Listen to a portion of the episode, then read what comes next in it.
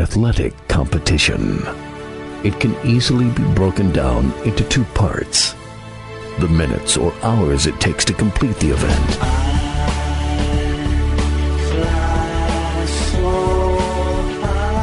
then weeks, months, and years of joy or heartbreak,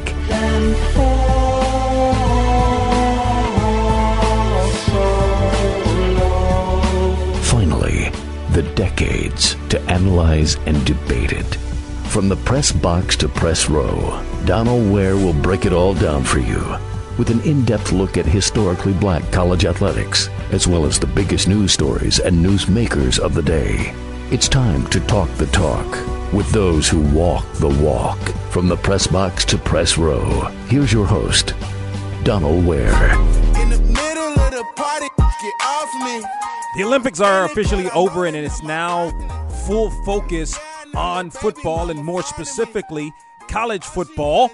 We're less than a week away from the start of the college football season, which opens up on next Thursday, as a matter of fact. And so matter of fact, today on From the Press Box to Press Row, we're going to give you a mix of some college football and some Olympic talk here on the program. As a matter of fact, and speaking about Olympic talk, and let me set the table for you today here on From the Press Box to Press Row.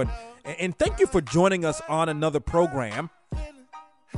We had a lot of fun last week as we celebrated 11, count them, 11 years on the air. And we got a birthday gift, as a matter of fact, earlier this week. As check out our website, BoxToRow.com, BoxToRow.com, BoxToRow.com. The new look of the website is in place. And we like it. We like it, and we want to get your thoughts on it. We're still implementing some things. So whereas the old site, it had a lot of archives and things you could look up from the past and get information, we're still trying to implement those things, so bear with us. But give us your thought on the overall look of the site, and we want to get your thoughts. You can, of course, hit us up via Twitter at BoxToRow, BoxToRow, or on Instagram, for that matter, BoxToRow.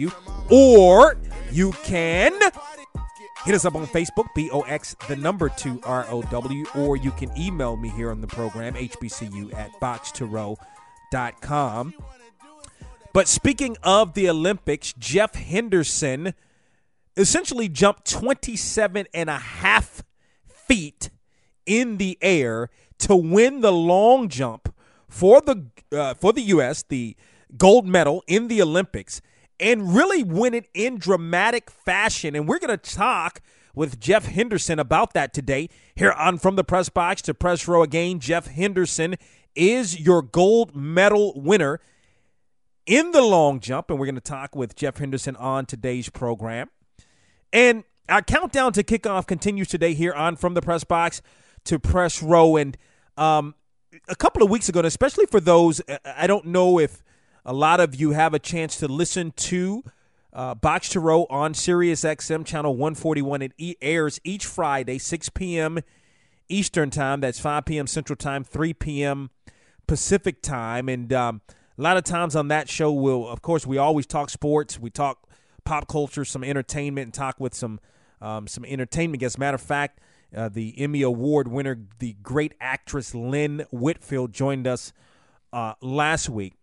But a couple of weeks ago, had a chance to catch up with ECU head football coach Scotty Montgomery on the program, and that was a couple of weeks ago. And I want to replay part of that interview, because for those that don't know Scotty Montgomery, and just sort of a little bit of history, so ECU fired Ruffin McNeil as its head football coach and hired Scotty Montgomery. Now, Ruffin McNeil, who we've had on the program, we had him on the program last year. I think it was last year we had him on the program.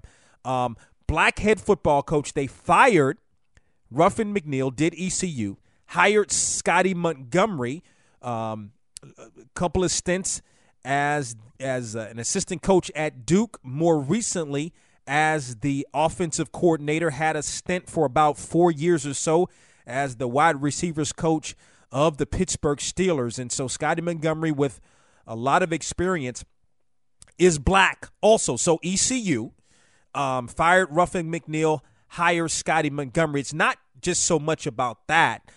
As much as, which, I mean, by the way, kudos to ECU, because as I talked about this a couple of weeks ago, it's one of those things where on the FBS level, and we've talked about this before, and I think it's, in fact, a travesty that there aren't as many black head coaches on the FBS level.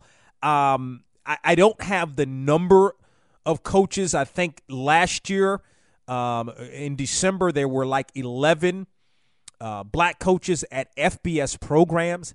And so, again, we talk a lot about the NFL and the Rooney Rule and the lack of black head coaches on the NFL level, especially when you compare it to the fact that it's close to 70% in terms of the number of the players. It's 70%.